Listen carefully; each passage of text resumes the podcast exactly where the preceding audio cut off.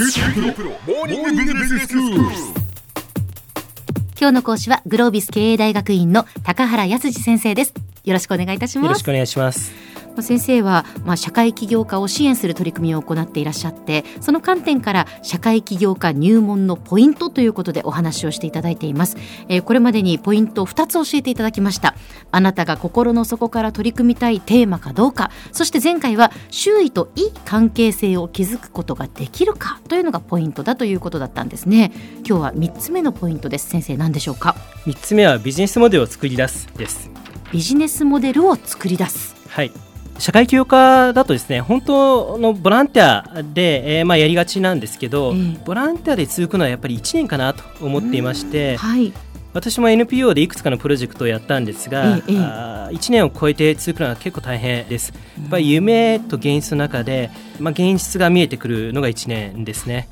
で当然ながら起業家自身は続くんですが周りのメンバーは続かないとで、まあ、社会起業家はその時に、まあ、気落ちしないということがすごく大切で、人が続かないのは起業家の夢やあテーマが否定されているわけではなくて、はい。単純に食べていくためにはお金が必要だと。はい優秀な人にはさまざまな機会日本にあるというそういう現実に基づくものだあと思っていただくといいかなと思いまそうですすね。やはりその理念がいくら素晴らしいものであってもそれで食べていけないのであればまあビジネスとしてはこう成り立たない。そうですね。れだとでもじゃあやっていけないよっていうことですよね。はい、ですまあ利益は悪であるというそういう発想は捨てていただきたいなと思ってまして、はい多摩大学大学院教授でグロービスの学生たちが集まる飛鳥会議の全体会でもよく講演いただく田坂宏先生の言葉なんですが、はい。まあ、企業にとって利益とは世の中に貢献したことの証であり多くの利益が与えられたということは、まあ、その利益を使ってさらなる社会貢献をせよというような講演なのですとおっしゃっていまして。あー利益を得るということはえ自分が一生懸命やっている証であって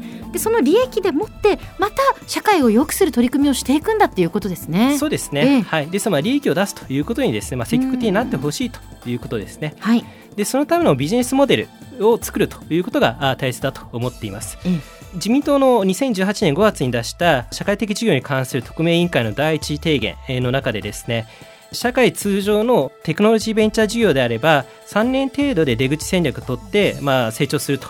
一方でソーシャルベンチャーの場合成功事例を見てもやっぱり3年の倍以上かかるということで、まあ、この長い時間をどうに乗り切るのかは大切ですよと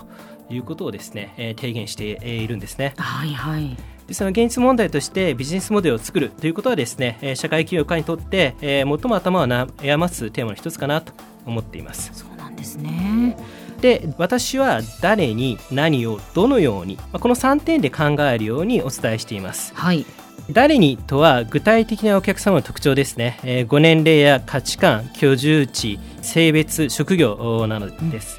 何をとは想定しているお客様の困りごと。でどのようにとはその困りごとを解決するためのサービスやプロダクトツールです、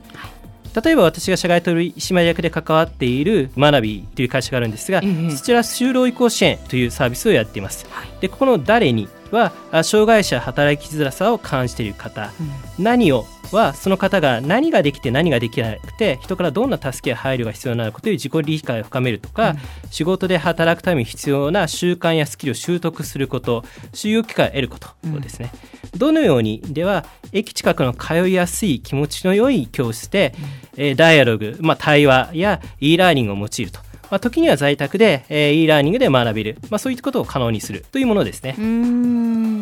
で設計の上でまず大切なことはお客様の構わりごとを正しく理解すると。でグロービス経営大学院のベンチャー戦略プランニングというクラスではお客様へのインタビューは100人しようと言っています。まあ、総務省作成の、まあ、手引きの中でもですね、えー社長はやっぱりお客様について2、3時間語り続けられるほど、まあ、お客様を研究し尽くしているかと、まあ、書かれていると。そうですか23時間ちゃんとお客さんについて語ることができるかどうかっていうことでそうですすね。ね、はい、ええ大変ですが、まあ、これは非常に大切ですので、まあ、ぜひしっかり理解してほしいなと思っています。で社会起業家だとお客様が複数のケースになることがよくあります。社会課題を抱えている当事者でサービスや商品を利用する方、まあ、受益者あと呼ぶことがありますが、うんうん受益者の方に、えーまあ、サービスを利用する際に支払い余力、まあ、お金が払えるかどうかというのはですね結構ポイントになってですね、はい。お金が払えない方にも、まあ、サービス提供することがあります。うん。でその時には補助金や助成金給付金など、まあ、第三者からお金を賄うことになるということですね。ええはい。で助成金や補助金の場合はですね法律で制度化されて安定的なものなのかそれともまあ財団が毎年申請を受けてえー出すか出さないかうん。というようなものなのかが見極めがあ必要になります。え例えば制度化されたものとしては介護保険や就労移行支援放課後等デイサービスですね一方で、まあ、財団の助成金は不安定で23年助成が、まあ、されることはあるんですがその後の収入は保証されないので、まあ、こうした不安定な助成は計画的に利用し、まあ、助成が終わった後も継続できるように事業収入をどう立てていくのかあそれともこれを政府に制度化してもらってやるのかをしっかり考える必要があるということですね。うんでじゃああ国に制度を作ってもらうためにどうすればいいのかという問いが立つんですが、まあ、そこはまずはあパイロットケースを成功させるということが大切です。はいはい。でソーシャルベンチャーの先進事例ではもうこれを自分たちでやってしまうと。例えば小規模認可保育所という制度があります、うん。でこれ2015年に国の認可事業として制度化されたのですが、ええそれまでにはありませんでした。で保育所というのはそれまで定員は20人以上というのが基本だったんですね、ええええでも都心には保育所が足りないと。うん。で20人を超える保育所を作ろうとしても場所がないと、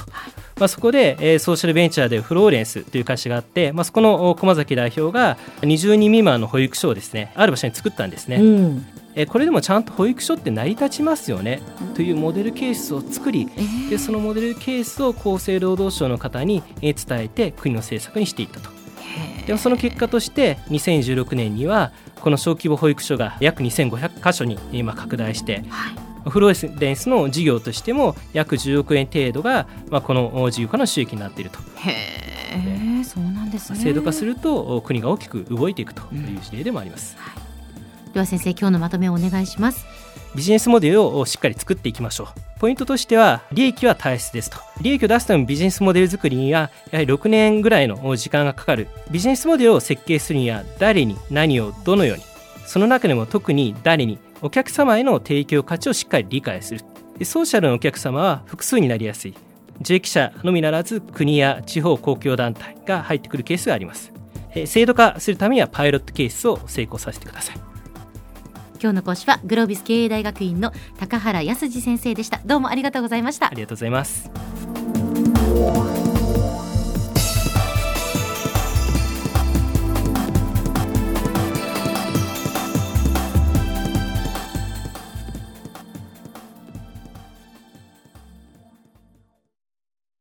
QT プロは通信ネットワーク、セキュリティ、クラウドなど QT ネットがお届けする ICT サービスです